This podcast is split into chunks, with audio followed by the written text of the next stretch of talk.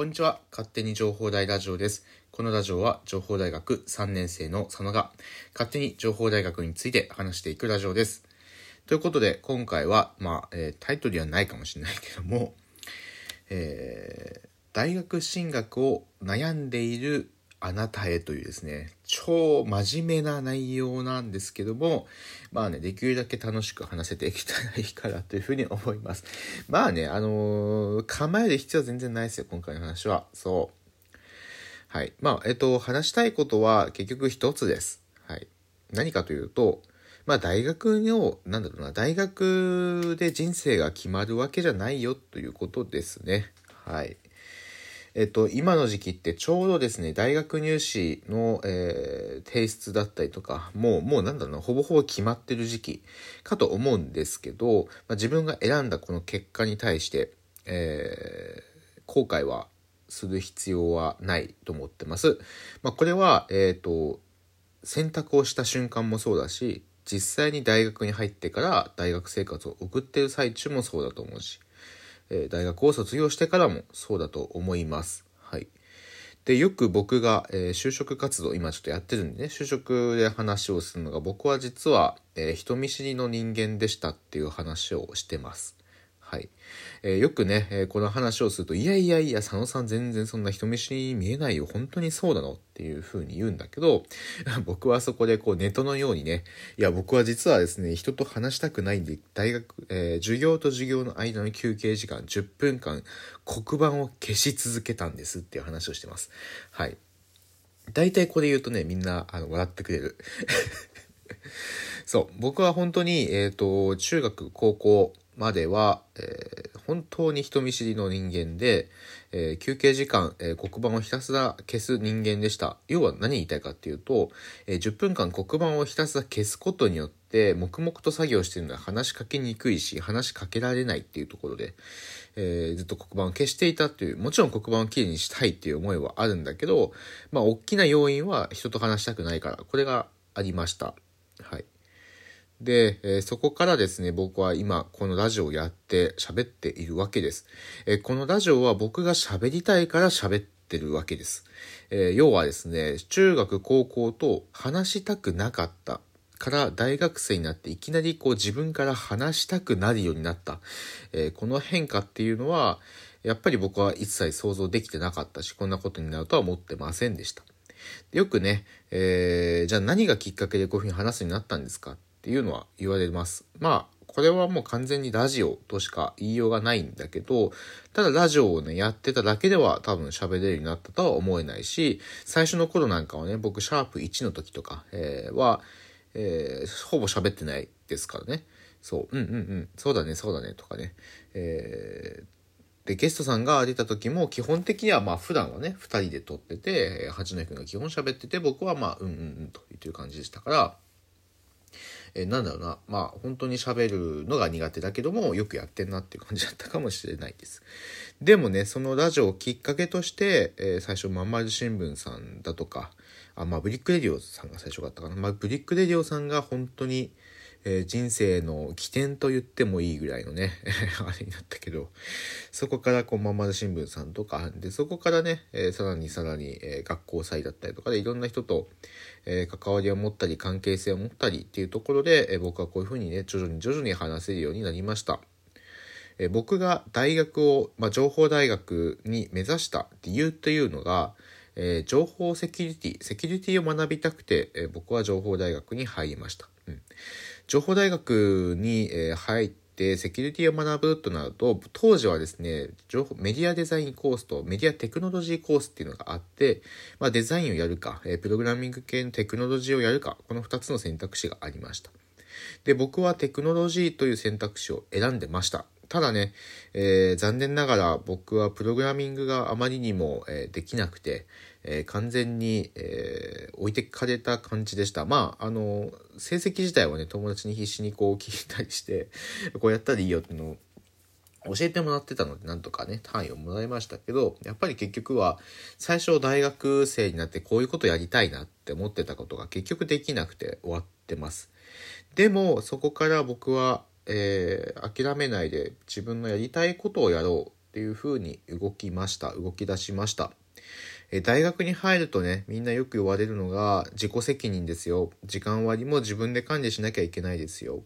えー、責任はもう全て自分の責任ですよ。まあ本当に、えー、要は大学生っていうのはね、えー、ちょうど友達とか見るとね、え人によっては就職したりしてる人もいるっていうところでもうほぼ大人扱いになります、えなので自分でこれまで選んできた人生よりもねさらにこう責任感を負わなければいけないっていうところで結構大変な時です。それもあって、えー、大学に入る時って結構な、えー、なんだろうな、まあ、受験をする人もいるからね、えー、受験して、まあ、人生をかけたものと思うかもしれないけど結局入った大学で僕の学びたい分野が全然合わなくても違うことでいろいろ成長できるしえー、それによってまたね新たな自分を見つけることができますなので高校から大学に上がるタイミングまあもちろん中学から高校でもいいんだけどそのタイミングっていうのはもちろん自分自身にとってはすごく大事だしそこをこう適当にやれって言ってるわけではないんだけど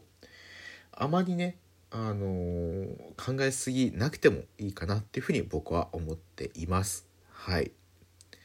ということでね、まあこれがね、すごく真面目な アドバイスでした。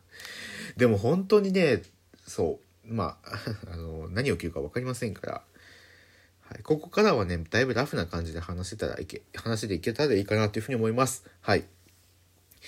就職活動をやるとですね、めちゃめちゃですね、自己分析っていうのを求められるんですよ。要はですね、自己分析をすることで、あなたの本質的な性格を企業側は知りたいですよっていうところが目的なんです。で、まあ、自己分析やった結果で、えー、あなた学生時代どんな学生でしたかっていうのをまあ質問されるので、まあ、喋ると。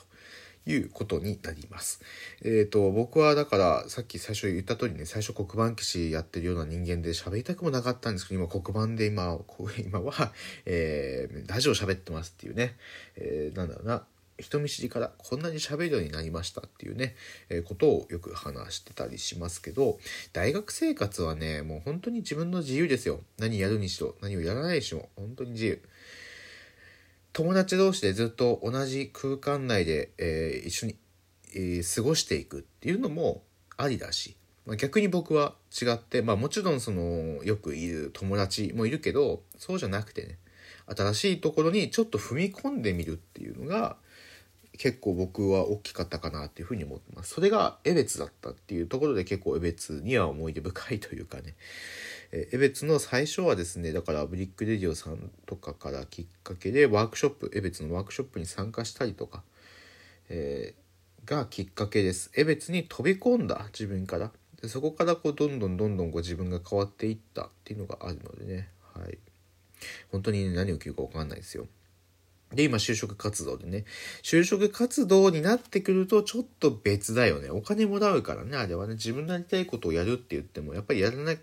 なんだ苦手なこと嫌なことでもやらなきゃいけないこと絶対起きてくると思ってるからあのー、うん、中学から高校高校から大学っていうその、